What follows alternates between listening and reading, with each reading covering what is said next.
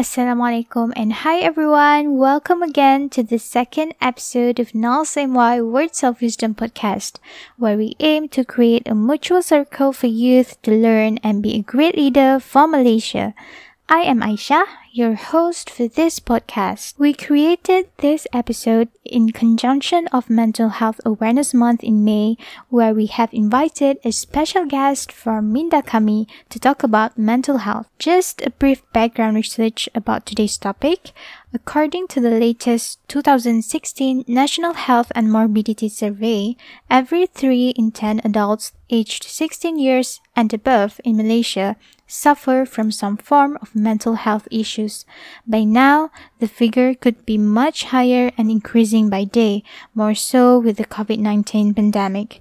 Quoted from the Malaysia Journal of Psychiatry, it is expected to see an upsurge in anxiety disorders, PTSD, OCD, and aversive social effects of isolation. Besides, there is also a strong social stigma associated with mental illness from a cultural standpoint shaped by superstitious belief and misconception. This negative perception often leads patients with mental illness to suffer in silence. If you are someone who's struggling with mental health or if you think mental health is important, be sure to stay tuned and listen to the whole insightful conversation. Without further ado, let's give the warmest welcome to our guest, Mimi Rahman, co-founder of Mindakami. Hi Mimi, welcome to the show and very very big thank you for willingly taking part in this podcast. So, how are you today? I'm doing great. Thank you. Thank you for asking. How are you? Alhamdulillah, I'm feeling better. Um, so let's start with some little bit of introduction about yourself first, who probably some of our listeners might not know you. Okay, uh, so hello everyone. My name is Mimi Rahman. I am the co-founder of Minda Kami. Um, to those who never heard about Minda Kami or wanting to know more about Minda Kami, uh, Minda Kami is basically a mental health initiative that we want to create a more safe platform for people, especially for the young adults, to talk about mental health in general. And mm-hmm. also, we want to have a more um, we want to provide more mental health literacy programs to children, to the young adults, young people out there, because the topic mm-hmm. of mental health, especially in Malaysia, is quite considered a taboo topic. So yes. that's why, yeah, so that's why we launch Minda Kami lah as a process for us to help people out there to talk about mental health better. Okay, all right. Thank you, Mimi, for joining our podcast today. So, actually, mm-hmm. why do you choose to focus on mental health? That's a brilliant question. yeah. Um, the journey of Minda Kami started in 2000, 2006 but then mm-hmm. my interest of uh, mental health has been for like since dark ages since eons ago um, because really? um yeah because i actually have mental illnesses myself so yeah. i i basically um been diagnosed with two mental illnesses uh, one mm-hmm. is persistent depressive disorder mm-hmm. or fam- formerly known as dysthymia and another mm-hmm. one is post traumatic stress disorder or PTSD. But mm-hmm. then um, the idea on how I want to focus on mental health is actually came from the work environment that I, I've been with. Mm-hmm. I'm actually working in NGO sectors before. So in the yeah, in the non-governmental organization mm-hmm. where um, I did a lot of things there. I talk about freedom of expression. I talk about freedom of uh, their women's rights. I talk about gender equality and so on. I even talk to um, in Geneva talking about some human rights component. But then mm. I realized when I talk about all this gender equality, freedom of expression, and so on, um, I didn't talk about the mental health perspective per se. So mm-hmm. there are a lack of perspective into it at that at that time. Um, so mm-hmm why I started to think that it's better for me to incorporate uh, mental health in my work. So basically to take care of myself and so on uh, at that moment. Lah. But then mm-hmm. I realized there are many things that we need to do when it comes to mental health.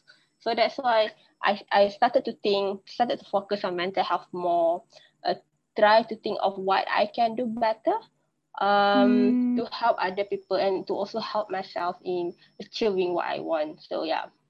I see. So that's the journey of where the focus of mental health came from, right? Mm-mm. I see. Okay. So um, Minda Kami itself was established in 2016. But mm. actually, how did uh, the idea of the establishment of Mindakami came into mind? Um, we were established in 2016 October. So October mm-hmm. is basically a mental health month. Mm-hmm. Um, how we came by, uh, we have co- uh, four co-founders and interestingly enough, when we established Minda Kami, we um, haven't met. Like we only chatted online ah, through Twitter. E-meet lah. Yeah, so basically we actually met through Twitter. Um, mm. So there's hmm. one person uh, in our group talk about mental illnesses, mental health online, and then another person jump in saying that, hey, I'm also interested to talk about mental health. How about we form a group? So then mm. this person invited me and another person invited someone. So we chatted in WhatsApp group. And then we realized, hey, how about we do something more? So that's why Minda Kami is came about lah. And one of the thing is because um most of the um initiative out there is basically more like awareness from the mental health practitioner, from uh, those people who do not have mental illnesses per se. So mm-hmm. when it comes to Minda Kami, three of us have mental illnesses. So I guess we mm. can empathize better with people. And yeah, also true. it makes us like macam uh, more can, can relate to other people lah. Yeah. Mm-hmm. Yeah. I see. Okay. So, what are some of Minda Kami contribution contributions in raising mental health awareness? Oh, that's a lot actually. Um, mm-hmm. When we first started, uh, the one that makes us uh, where we are now um, is it was from a hashtag called I am not ashamed and why. I'm not sure whether you have heard of it or not it's basically a hashtag um, where people um, talking about they are not ashamed of having mental illnesses. Uh-huh. So basically, uh, we try to localize it. The, the the the real hashtag is I am not I am not ashamed, but then we mm-hmm. localize it to Malaysia. So I am not ashamed my. So okay. that hashtag create a lot of um I guess um visibility so hmm. people are more interested to talk about mental awareness at that moment. So uh, from that, there's a lot of programs that we did.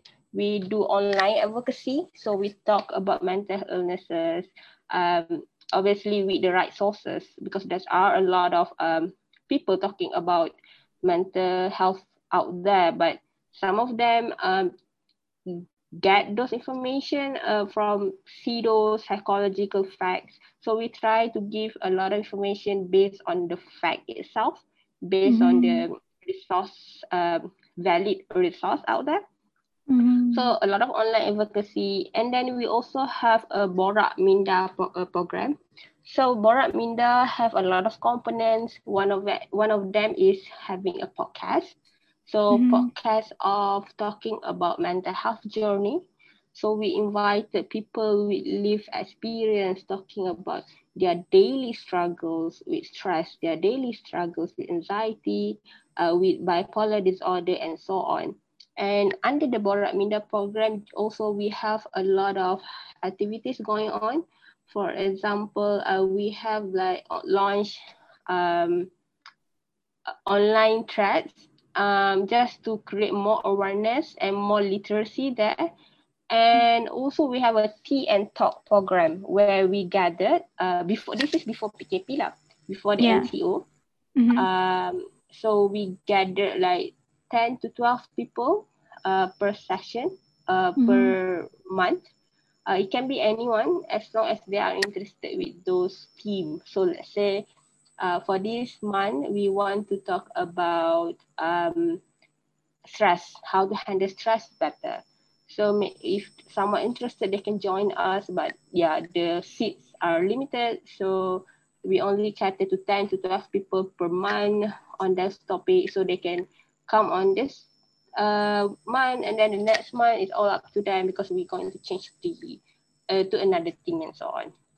So that's some of it. And uh, I guess the most successful contribution that we have right now is basically we actually creating a lot of mental health advocates uh, mm-hmm. who has been clinically diagnosed with mental illnesses and we try to um, we try to give support for them if you want to be a mental health advocate in your own uh, circle in your own community please do so we can help you in giving out the guidelines we can help you to uh, provide information and so on. So there are a lot of people mm. right now, if you notice, came out and tell people, hey, I also have mental illnesses and I'm okay talking about it. Um, maybe I can help you to be clinically diagnosed as me and so on. Yeah, that's some of it. Lah. But there are a lot of things that we do more. But I guess um, that's that's the one that I've been thinking mm. for right now. Yeah, the TNT one is really interesting, you know, but um it's PKP, right? So most of the physical contacts are prohibited right now. So yeah. yeah. We have been stopping it for like more than one year already. So mm. maybe next time we are going to do it. Um it, it depends. Uh, sometimes we do it once per month, but if we have a lot of people signing up, like let's say there are one time that uh, during the tea and talk, um, I open up the registration and then suddenly there's like uh around 30 people signing oh. up so i need to do like two sessions so it's more like a ah. peer support group i'll say. So we is just talk about one specific theme lah basically. Hmm? is it something like the one in the movie we see in a circle and then we come up with um, own stories about our struggles and the other person in the circles listen to it and support? Is it something like that? Yeah, it's almost similar, but then um, the name is tea and talk. So we do not sit in the circle uh, like that because we do not mm. put any pressure and we do not want to have like any formalized structure, you see. So we just mm-hmm. be in a very comfortable cafe with no one around, only us and then talk about some issues. Yeah, it's better that way because we want to create a more a comfortable um platform for them, a safe platform for them. So I having see. in those circle is great, but then having sitting on a table with the table there and then coffee there or maybe tea there, that would be much nicer lah for me. yes, yes, definitely.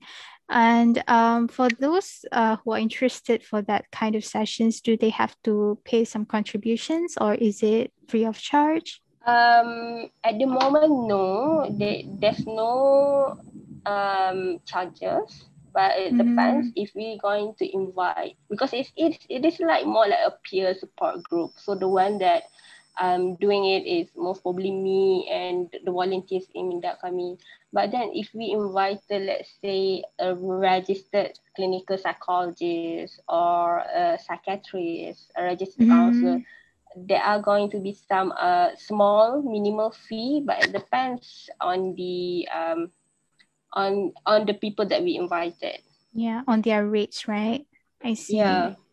Okay, so that's a lot of contributions actually Minda Kami has been doing, and um, so I'm really I'm really impressed for all those that you have said. To be honest, I myself just found out about Minda Kami I mm. wasn't really um, aware of those efforts that you have you mentioned just now. So totally impressive. Okay. Um, as someone who has been diagnosed with mental illness, as you said just now, you were diagnosed with mm-hmm. PTSD and cool, yeah. So um, how did you find out that you have mental illnesses, and did you let your close family or friends know about it? Oh wow. Um, that is a very sensitive question. Yeah. Because you know what? It is a very long journey for me. Um, mm. I'm sure a lot of people also having um, difficulties to yes. um, t- talking about this to their close family, to the loved one, right? Um, yes. I actually diagnosed at the age of, I think around 90 or 20 or some sort, but the symptom was there. Mm-hmm. Um, it's not was, were there. So you so were like in your late teens? Symptoms. Uh, yeah, in the late teens, but the symptoms were like when I was seven or eight years old. Ah, okay. Yes. Um, so for PDD or persistent depressive disorder is basically um, quite common for there's there's basically um, what we call early onset or late onset. So mine is early. So basically for PDD, it can be detected as early as seven or six, depending on the cultural, depending on the uh, children at that time. But there are people mm-hmm. who have who has been diagnosed uh, in their late teens or late 20s or 30s or, or, or whatever. But then mm-hmm. for myself, the symptoms were there. Like it, it is so apparent. Um, mm-hmm. I do feel suicidal when I was seven for no reason. But then I because I was a child and people think that you're just a child, you do not have any financial issue to think of. So why yeah, and, yeah, right? definitely. And for God's yeah. sake, at seven and eight years old, no, I think my I wouldn't know anything about mental health that time. Seven to eight years it, old. Exactly. I also do not know. yeah, definitely. Yeah, I also do not know. I I I have troubles, I guess. Um, but everyone's unique. Um, I feel too I'm a unique person. There were there were times that I don't feel I'm I fit in in mm. a lot of situations, especially in the social settings. Uh, mm. But mm-hmm. then it is for me it is quite normal because there are people like myself also around my age who feel a little bit shy to communicate with other people and so on.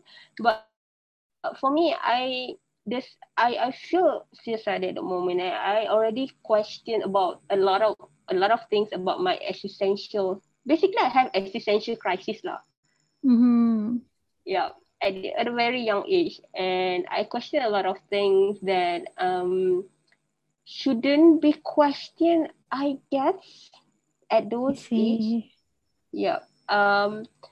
And also, I was a cheerful child. I was a very mm-hmm. cheerful child to a point that I can always communicate with other people. But then somehow at the age of seven to my 12, I guess, I started to be, I hate talking to people. Yeah, mm. I started to be mm. someone like that. I hate talking to people. Uh, this, uh, I guess this disorder, I never think of it. Um, but then at the age of 13, I started to, to self-harm. And it was quite mm. severe, uh, my self-harm um, mm. it happened quite frequently and I started to not sleeping enough. So basically having insomnia like I guess. So I I don't sleep well uh, that much. And but luckily enough my grades were so good. So I managed wow. to get a lot of A's. Uh, wow. I actually get seven A's, one B for my PMR. Wow, uh, that's amazing. In the middle of of struggling with your mental health, you still managed to get seven A's. Wow. Yeah, so basically, I did not want people to ask a lot of things about my condition. I do not want for my parents and my siblings, especially, saying that what, what is wrong with you. So I didn't uh, want to ah. explain what is going on. So it's okay. better for me shut them out with your results, right? yeah, because we are living in a culture that having good grade is yes, better, right? Definitely. Yeah. Asian home. Yes, Asian home. Definitely. but then, grades are everything.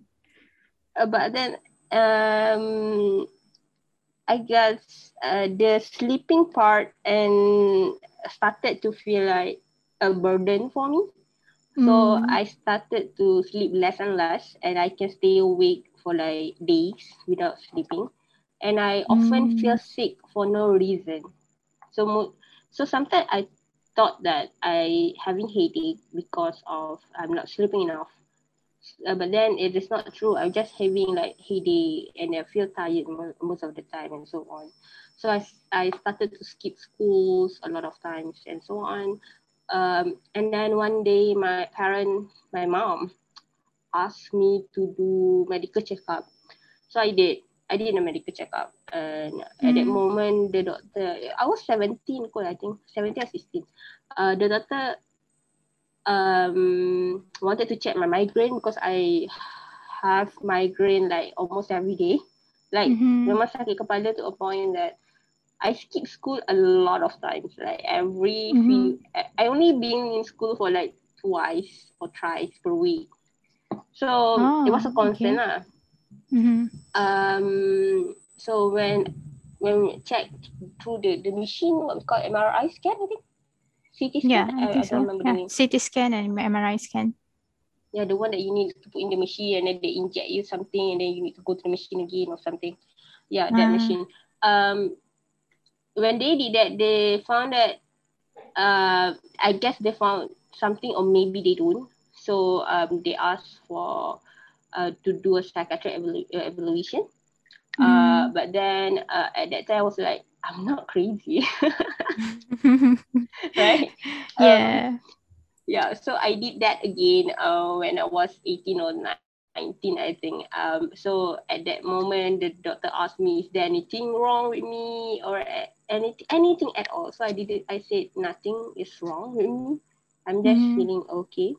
So, but then there's a few assessment that I need to do. Um, at first, I found out I have another type of mental illnesses, but when um the doctor explained the symptoms and everything, I feel it is not really accurate bit for me. So the doctor mm. re-diagnosed me back with PDD. So mm. with that PDD, it's much clearer what I'm having through because people with PDD, uh, for me, because I have those symptoms since seven years old, right? Mm-hmm.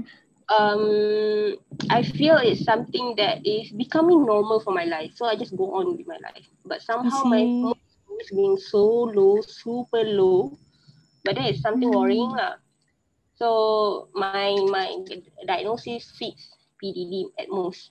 So when I told my family uh, and my boyfriend, I have a boyfriend at that time, mm-hmm. um, the reaction was negative, super negative. Um, so I didn't spoke to my my then boyfriend. Uh, I only spoke like once about it. Uh, I don't mm-hmm. think he remembered. Um, but that's okay. But I told my family, and my family was dismissing the fact. Um, but it was a continuous process. Um, I to change their thoughts about it. Even I having difficulties to accept it. But then to change it, it takes time. Um, I started to accept because I need to know what kind of information, what kind of therapy that suits me better. So mm-hmm. um, I have a few therapy sessions, uh, secretly actually, from my parents. Um, my parents only know that I went to therapy session. I having medication years later. Mm. Yeah. So. But you were still in school that time. I was in metro at that time. Okay. So I already passed 18, right? so I can do anything I want. I, want. Uh, I see. Okay. yeah. Yeah, so I was 18. I mean, I was diagnosed on 19. So I was in matriculation. Um, mm-hmm. But then I continue some, uh, a bit of therapy here and there.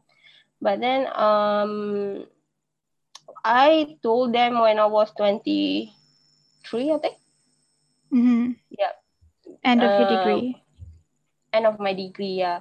Because end of my degree, I also been diagnosed with PTSD. Uh, I was raped at the same so it shattered my life a lot. Uh, with my PDD getting worsened, extremely worse. Um, mm. Suicidal thoughts keep recurring. Uh, relapse a few times. Um, I cannot continue anymore. So after my degree, a few months after my degree, I told them about it. Um, uh, I already broke up with my boyfriend at that time uh, because mm. when I told him, before that, I told him about it, and he give a very negative response as if everything was my fault. So I broke up mm-hmm. with him mm-hmm. a few months later. Um, I told my parents also. Uh, obviously, they did not accept it of mm-hmm. all the mm-hmm. things that happened. Mm-hmm. Um, but it was a process. Uh, to this date, um, I managed to con- uh, to to confide with my family, to tell them what's going on, and they accept it. Um, some of my family members, there are still who don't. So, but it is a process, I guess. It's a slow, small step process to tell them that that here I have mental illnesses, and I'm just doing. There are times that I'm okay. There are times that I'm not okay, and it's it's fine for me because I already I am in the recovery process, I guess. So yeah, mm. so I did yeah, I did tell them lah basically and it's not it's not easy lah.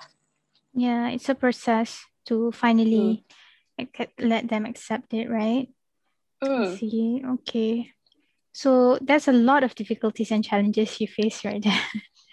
I see. Okay, but you were um in your matriculation right? for all those therapies and um the sessions that you go. Um, didn't it cost you some financial amount and also some, you know, transportation issues to go there? Oh no, not really, because I'm um I usually um being back home for a few months, sometimes like three mm. I mean, every three months I went back to KL or uh, it depends uh, because my my therapy session, my first therapy session starts in matric, but then sorry, my first and second, my third session was when I was in university. So I was mm, 20, I, I was uh, late 20, I guess. So that one was easy um, because it's quite near to my uh, university at the moment. Mm, I see. Okay. Um, so how do you actually feel when you come out to public, like your friends or some not really close friends about your current mental state? It is, it was quite a struggle uh, talking about it. But then I also, it, it is at that time, it wasn't about me. It was about telling people my story so that they could tell their story to others too. So that is the goals or the mindset that I have at that moment. Um, mm. So having those mindset uh, is actually helping me to tell my story more. Um, so the challenges that I have at that moment was fear, a fear of it's going to disturb um, my relationship with my employees, uh, employer. So mm-hmm and also any relationship that I have.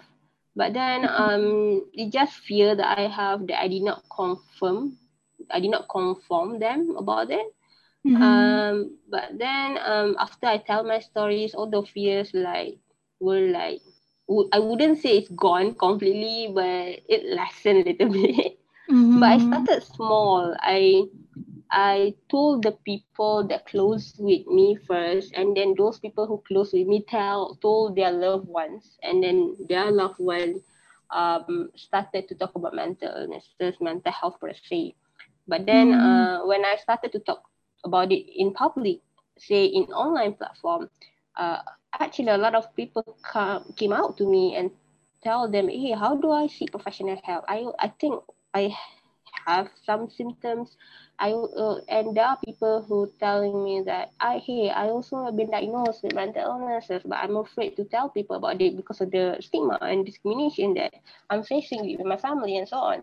So mm-hmm. um, basically, I yes I do feel some fear. Uh, my first time came out, but then mm-hmm. it started to um, to this date, I do not have any problem talking about it to the public um, I do not feel the fear anymore because because of the mindset that I want to create mm. more people talking about it to create um, um to have more braver people, I guess.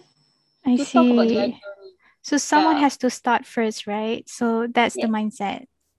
Yeah, basically that if you're scared of telling your employers mm-hmm. about your current mental state actually mm-hmm. what is their response to it is it something is it the same thing that you were thinking um it depends but most of it it is not the same with what i'm thinking mm, i see so yeah. they are positive about it is it Yeah, so basically I did um talk about it to, to them, to my employer about it. Um mm. so they tell me, uh oh, what can I do for you? Ah. And that was the moment I was like quite shocked because I didn't expect yeah. that to happen. ah. Um yeah. Because all and, this while you were receiving negative backlash from your close friends and families, right? So yeah, that's what you have in your mind yeah but there are moments that um because i i, I used to work with other companies other um I, used, I used to work with a few companies lah basically. Um mm. I did told them about I did talk about mental health illnesses. Then there are people who respond negatively about about people who have mental health problem about people who have mental illnesses. But then it, it is uh, for me in those situations um it is more like they are quite ignorant about it. So it is mm.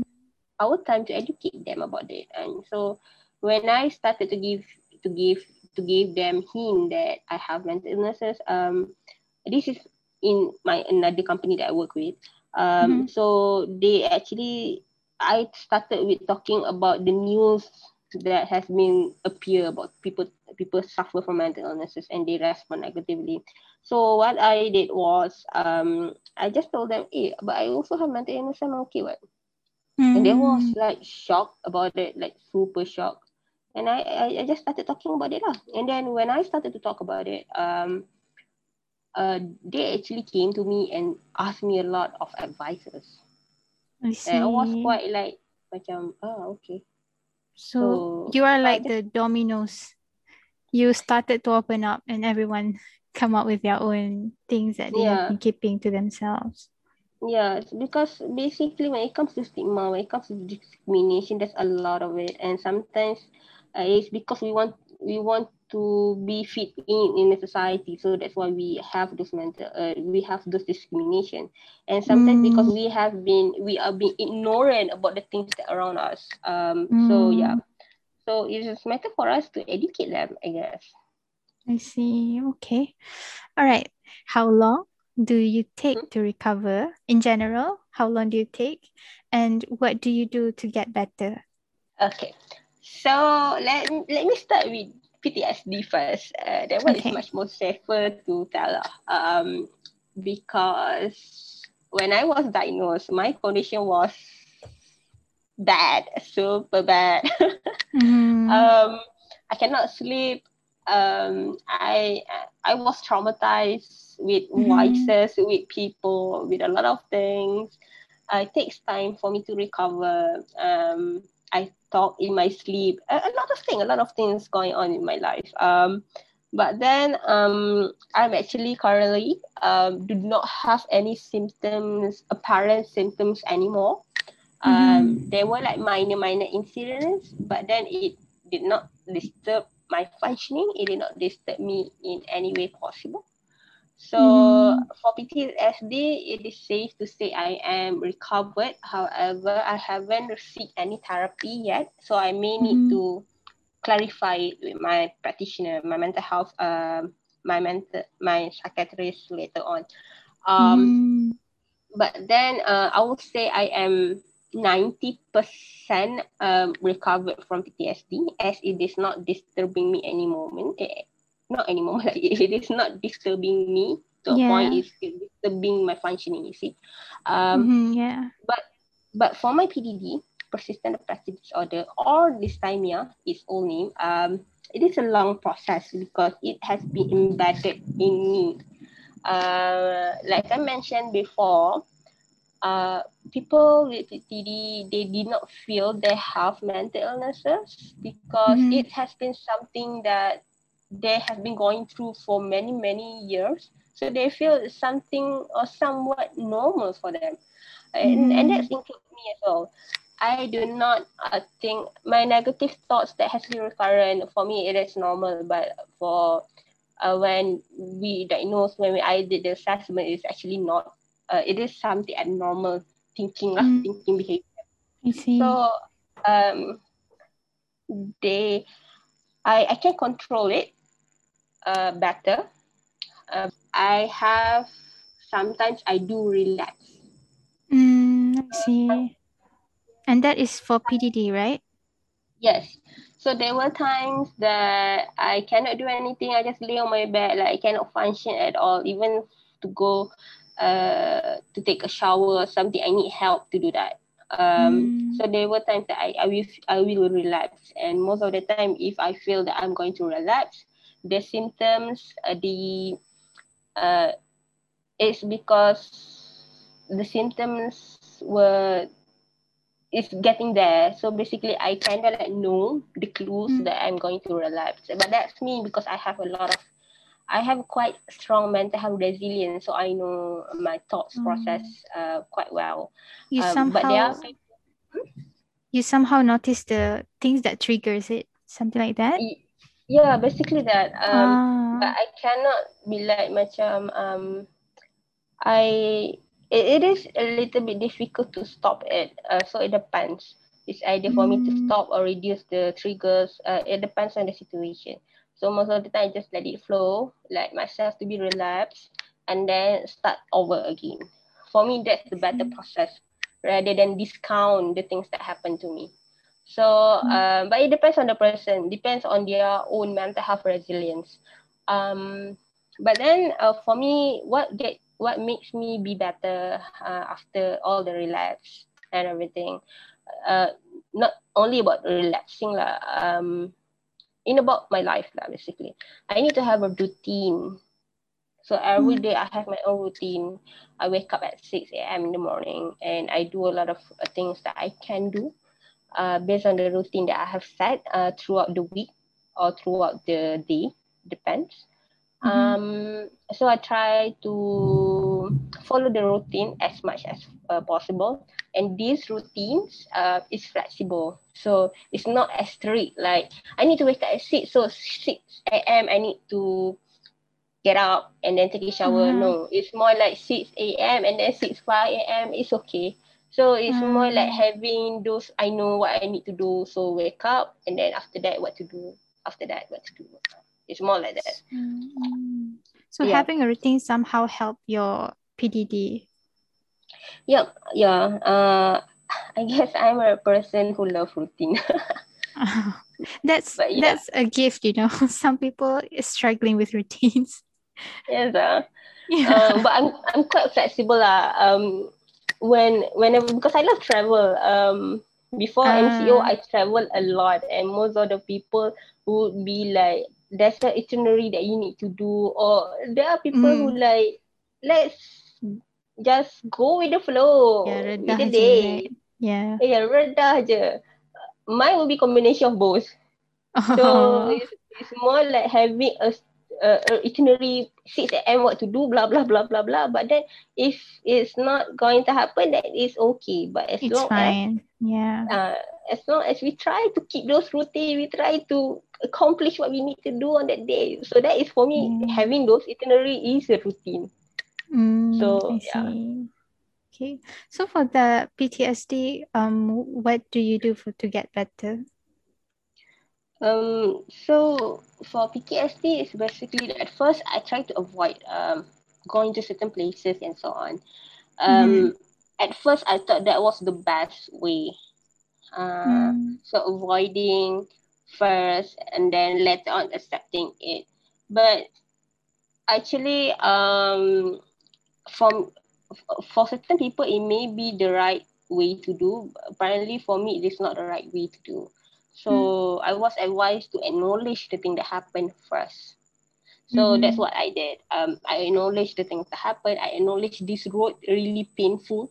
So I I also avoiding people with certain faces uh, mm-hmm. at first, but then I actually acknowledged saying that, okay, his face looked so fa- was his face looked so familiar because it remind me of someone someone. So it is very painful for me. So i acknowledge i i put a word there. I put fear there the word fear.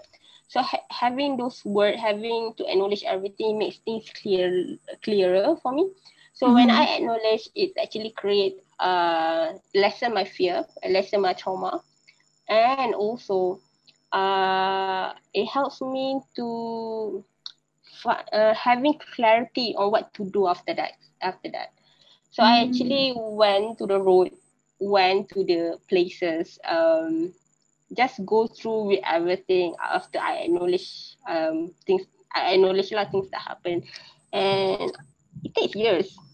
The PTSD I was diagnosed for like ten years ago. So only these past mm. five years I actually managed to acknowledge everything. Mm. So it takes five another the earlier five years was me trying to acknowledge a, a lot of things. So it I takes see. years. Yeah. So when I acknowledge and then I just go through and then I accept things that happen. Um, saying I accept doesn't mean I forget. So mm-hmm. saying I also forgive doesn't mean I forget. So I don't forget. I just go on and accept that it happened and I need to do something about it. Maybe to create more awareness so that men or anyone uh, shouldn't do the things that um, that happened to me and mm. also try to give more education about it. And those uh, things that I did now, it's actually helping me a lot. Um, having giving a lot of awareness, um, it makes me feel better. It, it makes me wanting to get better because I know a lot of people who are also suffering from PTSD because of the things that happen to them. So yeah, See. it is it is a mm. journey, lah. I would say. A long journey. I heard it's like ten years just now PTSD for you, and PDD is still ongoing, right? Mm. I see. Okay. So for you, PDD is um, making sure you have a routine, and for PTSD is realizing what you actually fear of instead of avoiding it, right? Yeah, but that's for me. Other people may have different ways. Um, it mm-hmm. depends on their mental health resilience. So there are times that the mental health practitioner, the psychiatrist, see that it's better for you to uh, avoid first and so on. So it depends on the situation. So because everyone reacts and respond to the trauma that they have differently. So mm. uh, it, it's also about mental illness, other mental illnesses also. Other people, it's better for them to just face head on, but there are other people who cannot face head on. So they need mm-hmm. time to recuperate and everything. So, in order for them to know the method, mm. is it something mm. like try and error or something that psychiatrists can propose what's best for the patients?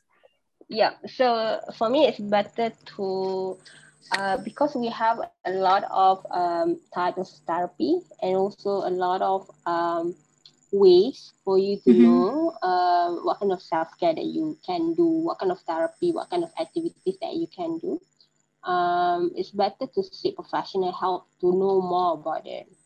I see. Um, yeah, it, there are people who know uh, because they know about themselves. Uh, uh yeah. But then, but then for me, uh, it's great if you could listen to the third party who do not have any biases to you.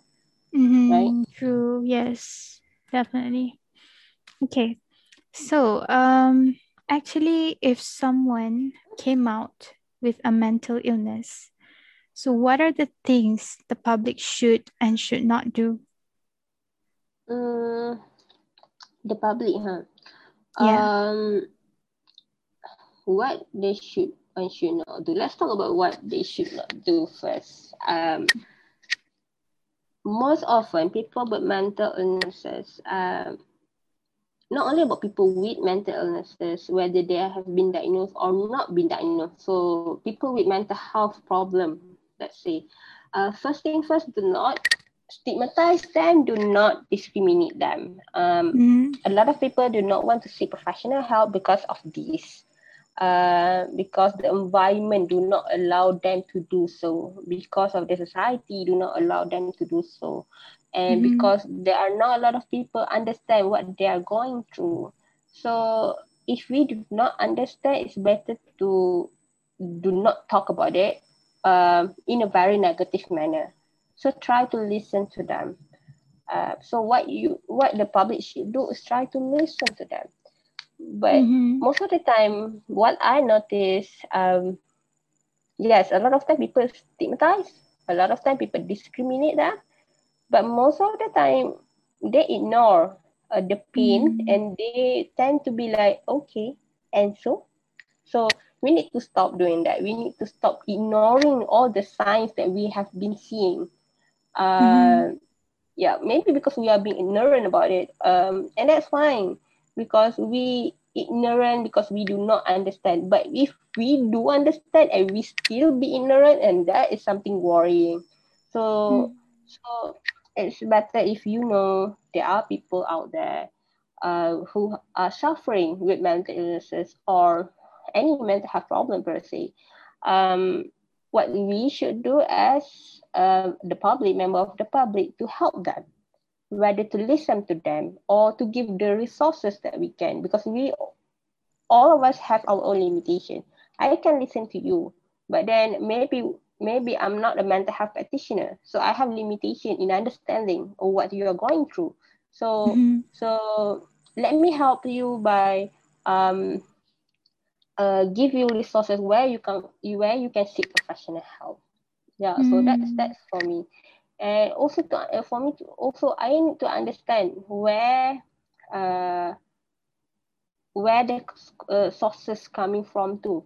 So basically, if the people that have mental illnesses, they have a very toxic environment, right? So maybe yeah. they have a family, have a very toxic they, they have a very toxic relationship so maybe i can help in terms of um asking the person to sleep at my house to find comfort in my house or something so mm-hmm. uh, understanding these causes is also important um, because seeking professional help although it is a must it is a need but it can be a privilege to some not everyone can have man, uh, can seek professional help right yes. so I just do what I do, uh, what I can do. So let's say try to give a helping hand, try to be a listener, try to give a lot of resources. So it's not only about me giving those, but also to the public giving those to also. Mm, I see. Okay, so some of the other than listening to the mental illnesses struggles, providing um, physical help, so, what are other support systems that we could do to help the people with mental health issues? Okay, so um, actually, the best way is actually to listen. There's no, um, there's no right way or wrong way in doing uh, to give support to others but then mm-hmm. the most powerful one is to listen to them and by saying listening to them uh, it's not only listening by using our ears but then listening by using our eyes and by using our mouth or anything that we can do for them uh, we mm-hmm. need to mm-hmm. listen to their own their body language mm-hmm. uh, because everyone have their own body language right so maybe if you are in pain, how should you react? Uh, mm-hmm. Maybe if you are um, having difficulties and so on, maybe your hands is jitter, will be jittery and so on. So listening is it is a skill, a very important skill. You need to listen well, and by listening also, you need to know what to say to them, and saying mm-hmm. something it is not easy. Um, there are people who can listen uh, by not saying anything and there are people who are listening by giving out information there are people who are listening by giving out solutions so mm-hmm. it depends on you and the person but then um, we need to understand the situation the environment of the person are in um, it is best for us when we are listening and when, when we when we are trying to reply to them do not try to impose our values or our stories to them. So by saying that, by saying that, hey, um, I also went through this the situation, right? So maybe you can do this, do that. No, mm-hmm. because everyone experience something differently. So rather than imposing um, our own personal values, our own personal stories, ask them what do they want from us so maybe they just want someone to listen only or someone to give solution or anything. So doing that, listening, listening with our eyes, listening with our mouths, listening with our ears is actually the best support that we can give to people who have mental health issues. and mm. also giving out the resources. So we need to equip ourselves with a lot of information and yes, all the factual information out there. Especially, it's better to have the resources that you can gather from maybe Minda Kami, from mm-hmm. the mental health or from people who have lived experience uh, mm-hmm. because they know better, right? So, so yeah, so that is the best route for me. I see. Okay. Um, basically, we before we um we let the person with mental health issues to clarify their expectation first. Like when they want to tell their struggles, maybe mm-hmm. tell also what are they are expecting from us, the person who's listening. Are you expecting us to give the solutions or to become the person who only listen and or maybe listen and provide some resources mm. to help? Mm. Yeah, okay. Because in a certain situation, um, people do not know what they, why they are telling the stories. Uh, so maybe when you ask this question, it's actually helping them to see what is the roles that um, they want you to be are, yeah. are you going to be just a listener or what exactly? So it is okay to ask this question, but maybe um, try to get to know the uh, the person better first because some of the mm-hmm. questions that we ask maybe it is can be a little bit direct, right? Mm-hmm. So so sometimes uh, when you ask them, so what do you want me to be? Just a listener? If you tell them that maybe they don't feel comfortable of yeah, saying that. Definitely them responding. Yeah. Yeah. So ask the question nicely. So maybe you can mm-hmm. just ask them. Uh, so I just want to clarify. Um, can I give you any advice, or do you just want me to listen? So maybe yes. just to ask something very nice like that. Mm-hmm. Okay, that's very clear. All right. So, in our current status quo, do you think we are capable of getting rid of the social stigma associated with mental illness? Mm. We do. we do. We do. We, we are getting there. Um, so, to those who do not know what is social stigma, I'm sure you have heard about the public stigma. It is a yeah. similar thing. Public stigma, social stigma, it is uh, similar. It is where the public basically giving out those negative uh, prejudices about the people with mental health conditions, yeah, mental health issues. So mm-hmm. that uh, so it is a very concerning thing, uh, because what people say affecting us uh, in one another, mm-hmm. and we actually are getting better. Um, if you notice, there are people now talking about mental health, whether in media or in media, I mean, in social media or in, in the news portal, or talking about it in general. Even we have the royals talking about it, the ministers talking about it, and so on. So, mm-hmm. so we are getting there um, it's going to take time because we have been ingrained with mental illnesses. If you have mental illnesses, you are crazy. That is the most common thing that we are listening to every single day. And there are mm-hmm. also um, words that we have been using uh, that create stigma. Um, let's say whenever that we have problem, the the the the response will be, oh, I'm going crazy with this right? Mm-hmm. So it, that is actually a public stigma. So so we need to stop doing that. Uh, mm. using those word crazy or where I'm having mental illnesses because of this and this. Um, so um, so yeah, we we are getting there slowly. It's just a matter of time. Um, how we are going to be there. Maybe we can have more public support for people who have mental health issue, mental illnesses. Maybe we can have more education talking about this in schools, in university, in the workplace, and so on. Because in the previous years, we do not have those, we do not have social media we do not have the platform to talk about mental illnesses and mental health, but now we do. So so we just can can uh, leverage on this platform to talk about it. But what is the biggest challenge you see in getting rid of mm. the social stigma? Um, the backlash, I guess. The um, backlash. The yeah, the backlash. Uh, there are still people who do not believe in this, in, mm. in people who have mental health problem.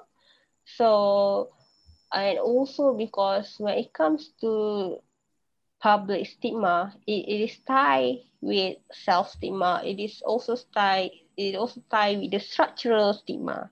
So mm-hmm. structural mm-hmm. stigma is basically how the uh, institutionalized things that going that we have. So maybe the policies that we have, maybe mm. the um, the opportunities that we so basically people who have mental illnesses do not have a lot of opportunities in the workplace because they have mental illnesses right yeah uh, I think there's a lot of news out there saying that during the interview they disclose that they have mental illnesses and the hiring manager decided not to proceed because of this rather than mm-hmm. asking what can we do to help you um, better so mm-hmm. it is always tied back, uh, this structural stigma always tied back with the public stigma and so on.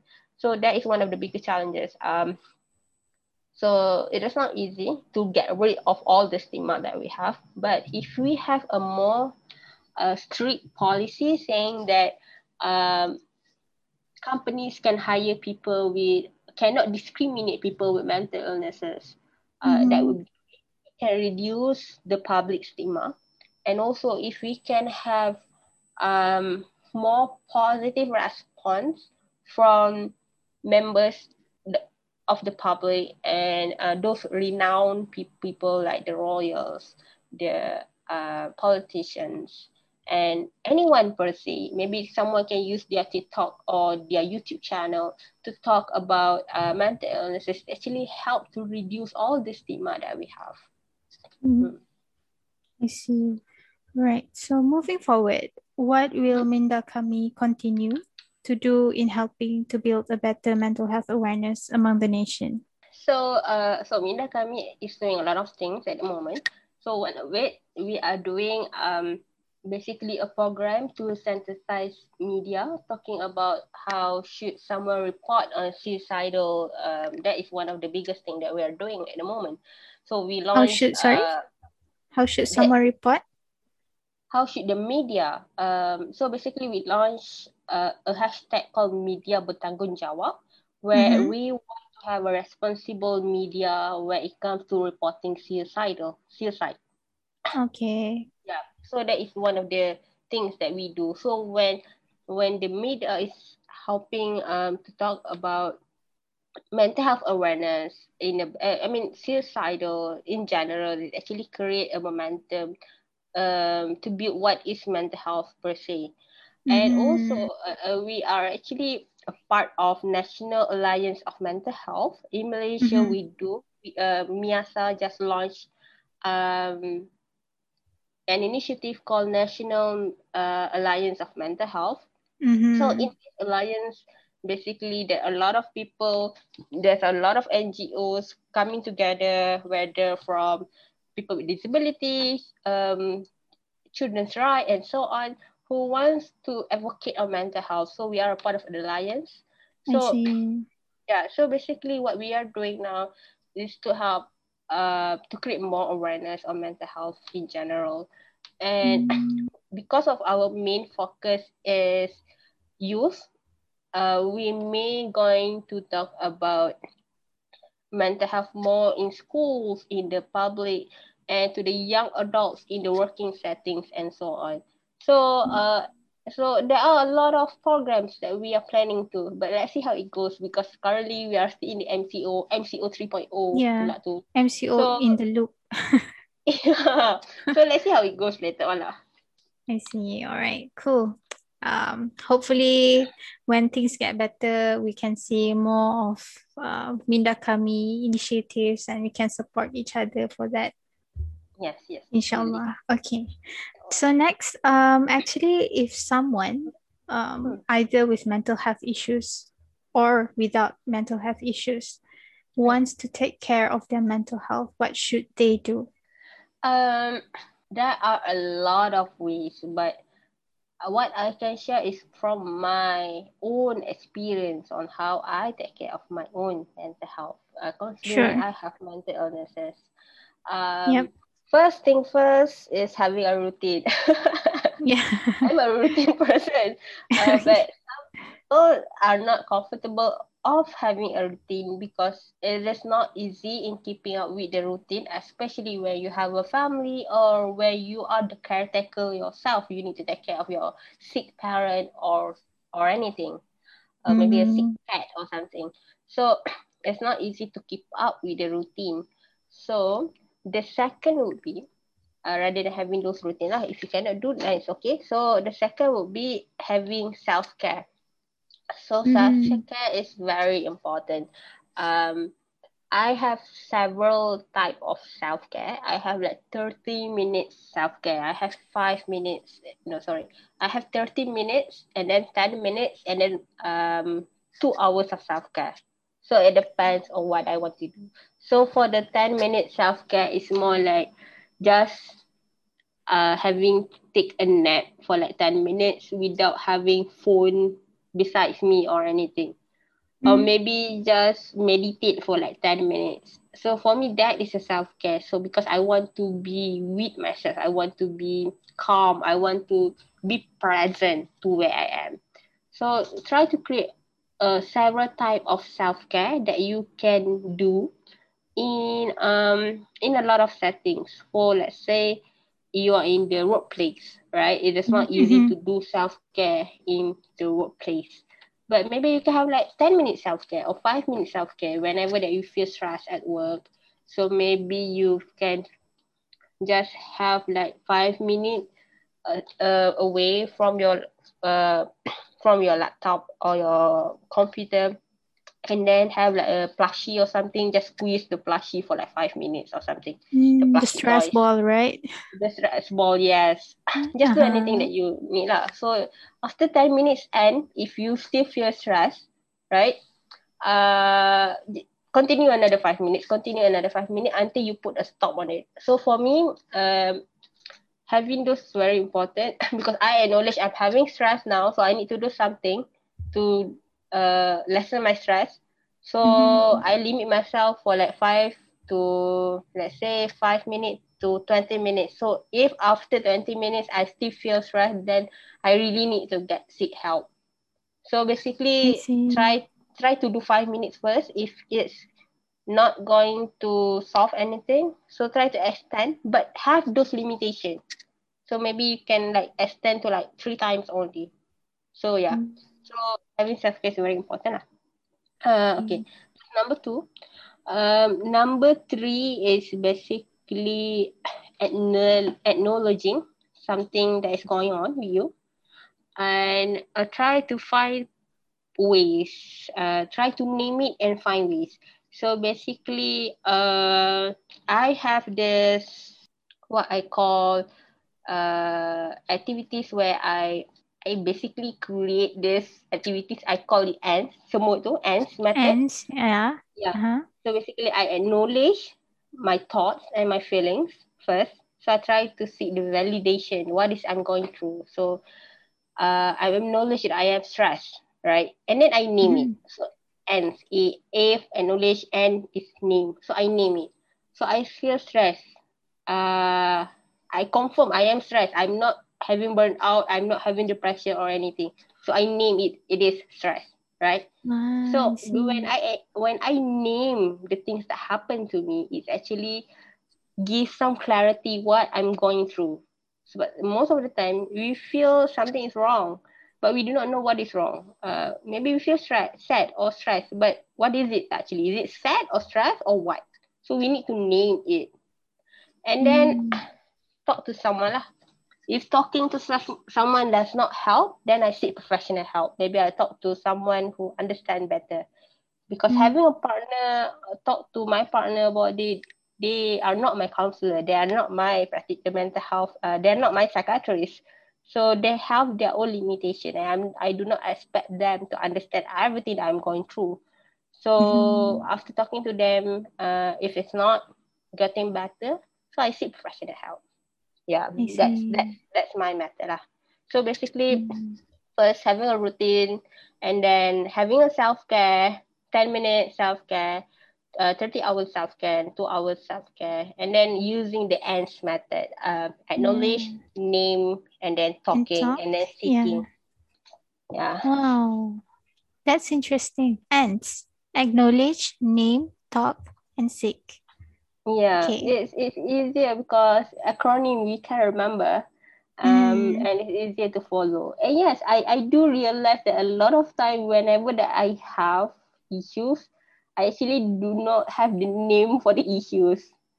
so is it stress or is it sad? Is it what exactly? So that's why I came up with the ANTS thing. It's but very interesting. People, lah, if you want to change from ANTS to whatever the acronym, so maybe from ANTS, if you want to name it first, so it can be what NETS, N-E-T-S. NETS, yeah. Name, acknowledge. Yeah, but for me, it's better to acknowledge first lah but whatever works for everyone, right? Yeah. Okay. All right. Um so how can one knows hmm? when to seek professional help? Oh, um hmm, that is a brilliant question. Everyone struggles differently. That is something that we need to acknowledge. lah. Um so not everyone have the same uh ways on how they cope with the situation. So mm-hmm. when do someone basically need to recognize something is going on and so on. So maybe when you started to lose any interest in what you do, or maybe mm. you are mm. losing productivity. So maybe from you being um so active, suddenly you are not active anymore. Or maybe it's the otherwise. So you have sometimes you are losing the productivity or later on you do not. Later on you become so active in doing that and suddenly you're losing it back. So basically mm. that um losing an interest or having some um what uh changes in your productivity. Or maybe when you lost someone, whether breakups or someone passed away because losing someone is not easy to deal with. So maybe you need to seek help. Yeah. And then maybe because of the negative feelings or the thoughts that you have keep coming back on and on, on and on for over two weeks, forever a month, seek professional help on that. Or maybe maybe when everything is overwhelming, when mm. everything is getting you are tired with everything. Or maybe everything it feels like a burden to you even to mm. waking up is a burden. Or maybe to get out the bed is a burden. Yeah, because people do feel that sometimes mm-hmm. uh, feel yeah. reluctant to waking up. Uh, they do not know why, so it feels overwhelmed in a situation, or maybe because having conflicts, having conflicts in the relationship, in family, or financial issues, especially in these MCO times where we are having uh, anxiety over what's going to happen next. Um, mm-hmm. So you're having conflicts on how to take care of yourself, how the financial struggles, and so on.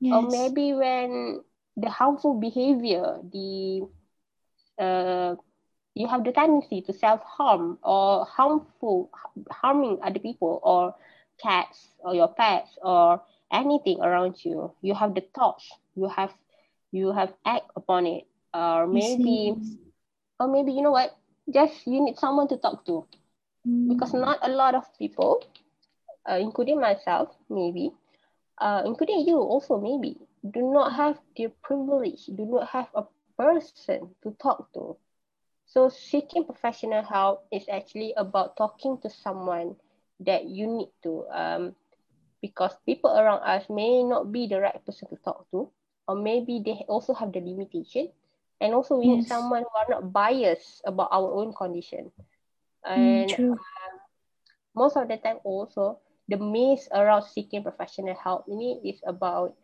uh, you only need to seek professional help when it's already uh, apparent or it's already worsened. It's actually no. Whenever mm. that you feel you need to talk to someone and whenever that you do not have someone there to talk to you can always seek any mental health practitioner to talk about to talk to them. Whether it's psychiatrist psychologist and counselor.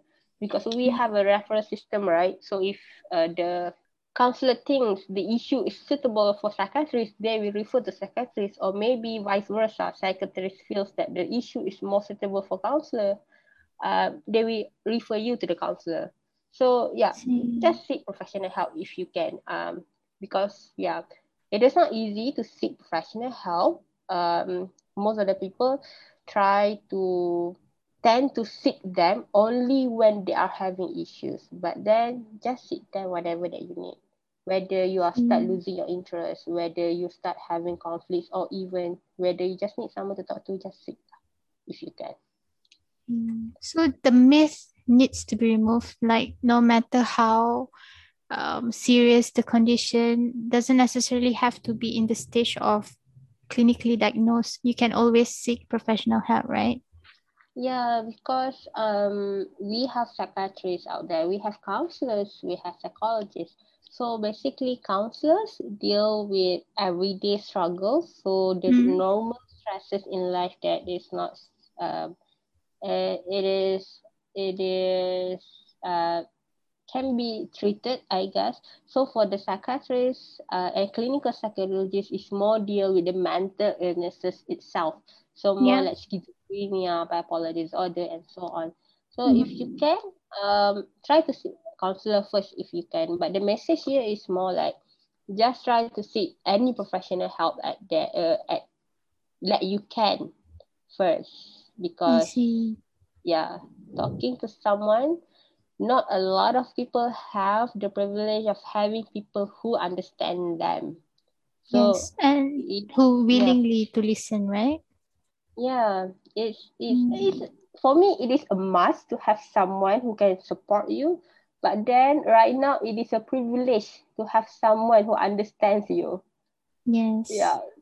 Not everyone have that. Mm-mm.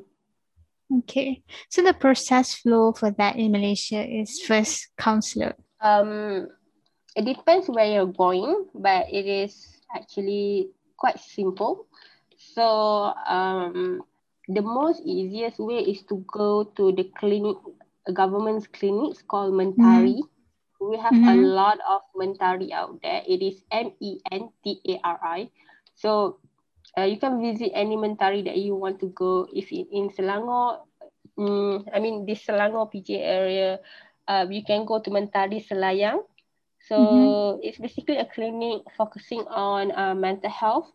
They have psychiatrists and counselors out there. So you just need to register and then fill up the form um, and then just do like small assessment um, DASS test, depression anxiety yeah. scale. They will give it to you and mm-hmm. then we will from there uh the process is easy. So just meet with the doctors available. Any mental health uh, practitioner that are available. And then if you need any medication or any next appointment they will set it up for you. So that's it. so the payment also is very affordable. It's like five ringgit i think. Um that is the mm-hmm. last time i checked. 2020 it's still five ringgit. Um but now i'm not sure. Um uh that is for the government's clinic but then um sometimes we need referral letter. So you mm-hmm. can seek referral letter from any um public clinics as well clinic kesihatan uh, just ask them just told them that you need um to check your mental health state or something um they will provide you the DASS test for you to do it. And then they will give you the referral letter to the pakar so for so for the specialist in the hospital. And mm. it's also similar process if you want to go to any uh, private clinics as well. Similar process. So basically just go there just to seek professional help. Um charges however it depends on situation and it depends on the afford i mean not everyone can afford 300 ringgit treatment in the private mm. right but yeah. there are privates out there who provide um, discounts or provide um, I guess, uh, referral to any other clinic that is affordable to you. So discuss with them mm. on how you can um, how you can um, make everything affordable. But yeah, the most mm. affordable mm. one would be government clinics, ah. But the Mentari one, right? Everyone have their own preferences, right? So mm. try to seek the professional help that you want. But in um in uh, Minda Kami's Twitter, so we put a pin thread there. If you want to see professional help, we already list down what we mm-hmm. have at the moment where you can seek professional help. Um, so we put that since 2017, if I'm not mistaken. We constantly updating it um, every once or twice per year. So you can always check it out, uh, the links there, and then see whether is it nearby to your place or not. All right. So don't forget to check out Minda Kami Twitter and check out the pin thread, right? Yeah, the pin the thread. Pin, yeah. So suppose there are so many list of uh, cara-cara mendapatkan bantuan untuk kesihatan mental anda. So um, for those who are residing in central area in Selangor, KL, I think um, the reach to, to to seek help is easier for them. But for mm. those who are residing in Sarawak, Sabah, you know, those in Kelantan and Terengganu, what about them? Do you think it's convenient enough, especially for the mm-hmm. youth, to seek help in mental health? Okay. So basically, um, since the topic of mental health awareness has been uh, getting more and more uh, attention by everyone, mm-hmm. and also when it comes to the topic of uh, mental health, there are a lot of people who are trying to seek help.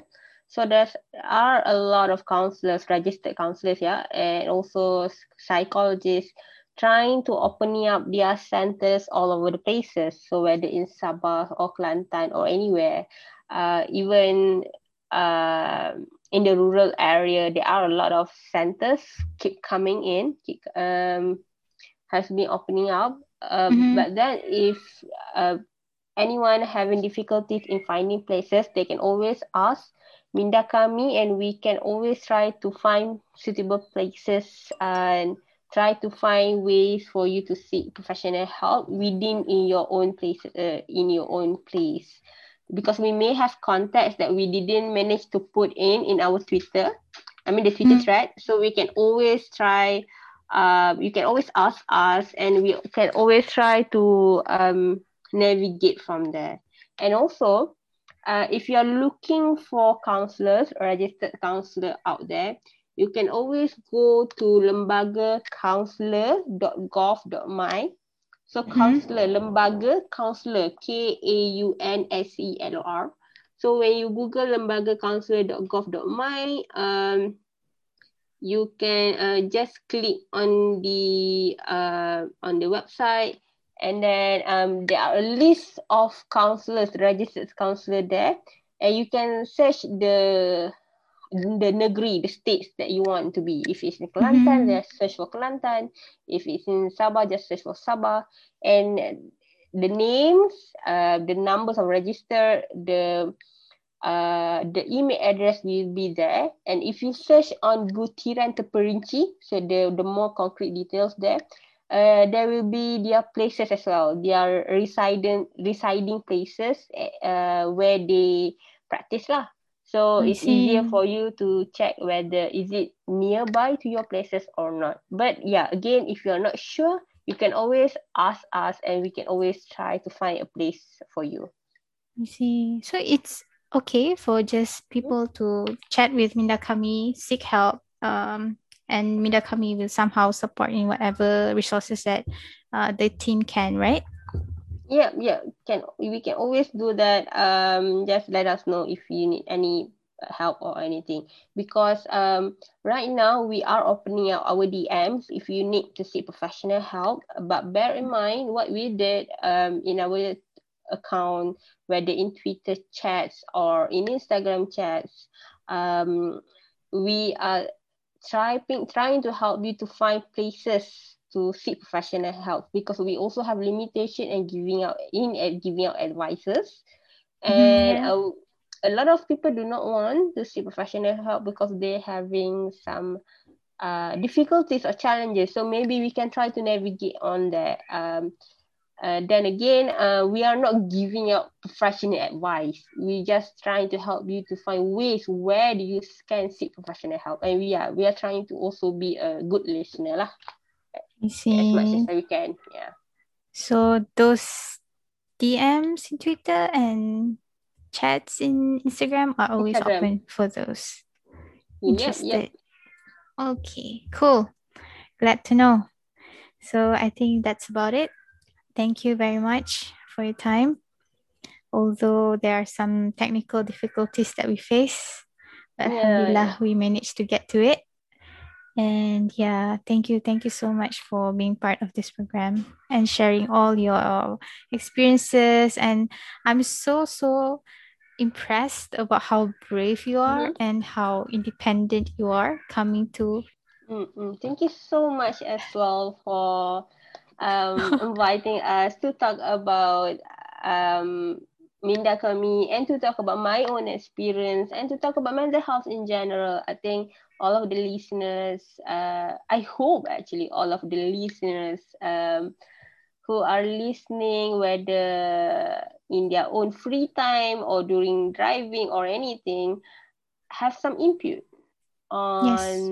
mental health yeah definitely i learned so much so i hope all the listeners also learned so much today know how to take care of your mental health and those who are still struggling with mental health don't mm-hmm. don't worry about the social stigma always seek help. And for those who are mentally well, always provide the support systems, uh, provide whatever physical supports and social supports that we can. So I think that's about it. Thank you.